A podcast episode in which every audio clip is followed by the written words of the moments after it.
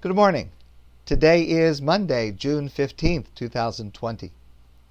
The Rambam, Maimonides, one of the greatest scholars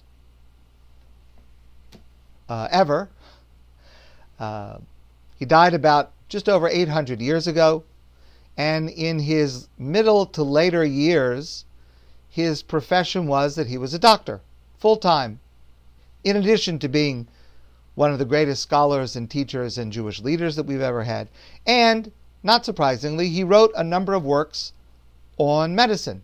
And we have, I have in my library, a couple of volumes of the collected medical works of Maimonides. And he also included quite a bit of medical knowledge and medical advice in his main work on Jewish law, Mishneh Torah. That's his main contribution to Jewish law, his master work, Mishnah Torah. And uh, there is a section that deals with medicine and medical advice. And that should not be surprising to, uh, to anyone, as we have been repeating certainly over the last number of weeks, um, that medical advice and following that advice is a part of Torah and is required by halacha, is required by Jewish law. So it makes sense that a work on Jewish law would include medical guidelines. Now, there is a concept that has been accepted over a number of centuries, and that is the specific advice of what the Rambam says, like the specific details, we do not necessarily follow unless they are supported by doctors today and the same thing applies to, for example, the Talmud. The Talmud has a lot of medical guidance. There were sages who were doctors there, and there's a lot of medical discussions there. And we do not necessarily follow the specific uh, guidelines or treatments in the Talmud unless they are supported by contemporary medical experts, because we have a concept of nishtanu hateva that uh, people's metabolism changes over time, people's physiology changes over time, what is healthy, what is not healthy, that changes over time. So we don't follow the specific advice unless it is supported by the medical experts of our own generation. But when you review what the Rambam wrote about medicine in his Mishnah Torah, it is clear that to the Rambam, the main component of good health and avoiding illness is diet, what you eat. Now, that's not such earth shattering news, but it is interesting to hear it from 850 years ago. And um, the emphasis on this with everything else being secondary is really very, very interesting to learn about. The Rambam writes that exercise is also very important. Obviously, the Rambam writes that following doctor's orders, taking the correct medicines, of course, those are all important to good health and avoiding illness. But it is clear, and it's repeated over and over by the Rambam in his uh, halakhic work, and certainly in his medical work, I'm talking about even in his halakhic work, that the biggest impact on our overall health is what we eat.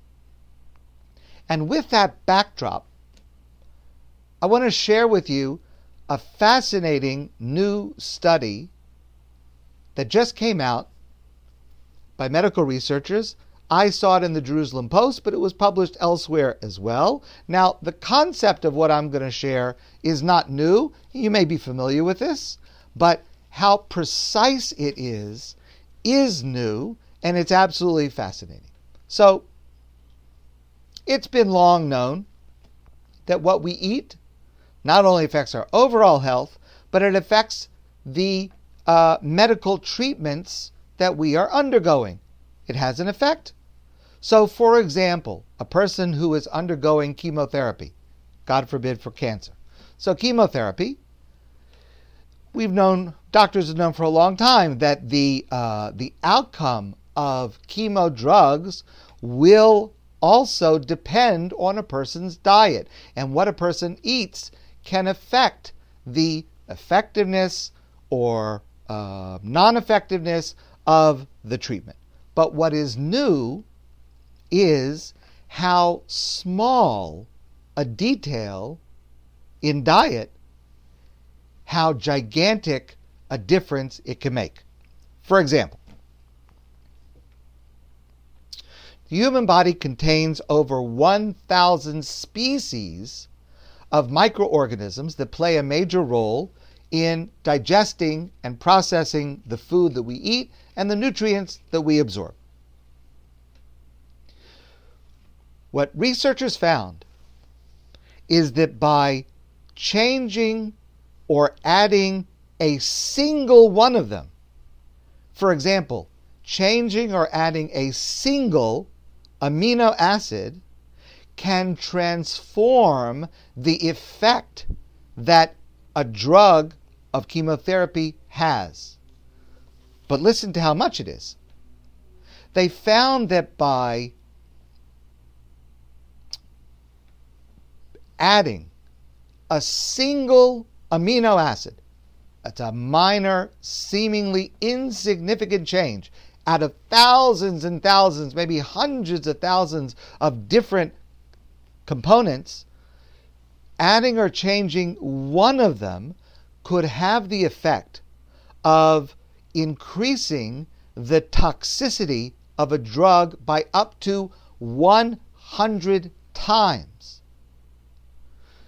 Dr. Wen Fan Cai is the lead author of this study, and he found that, again, adding or changing a single a- amino acid could cause that a drug that without this change is therapeutic, and with this minor, almost seemingly insignificant change, can be toxic, can be lethal. The, the difference between therapeutic and lethal in a single amino acid. And what that means is that the work of doctors going forward will be not only to prescribe the correct drugs, but also perhaps, based on this research and others, perhaps to also give detailed dietary guidelines and perhaps even tailor made microbe cocktails in order to make sure that the drug that is being given is therapeutic and not, God forbid, toxic. So I think the lesson for today is eat healthy, stay healthy, and continue to learn the Rambam because there's a lot of good advice there. So I want to wish you a wonderful day. Enjoy the beautiful weather, but stay safe. And I look forward to seeing all of you soon in person.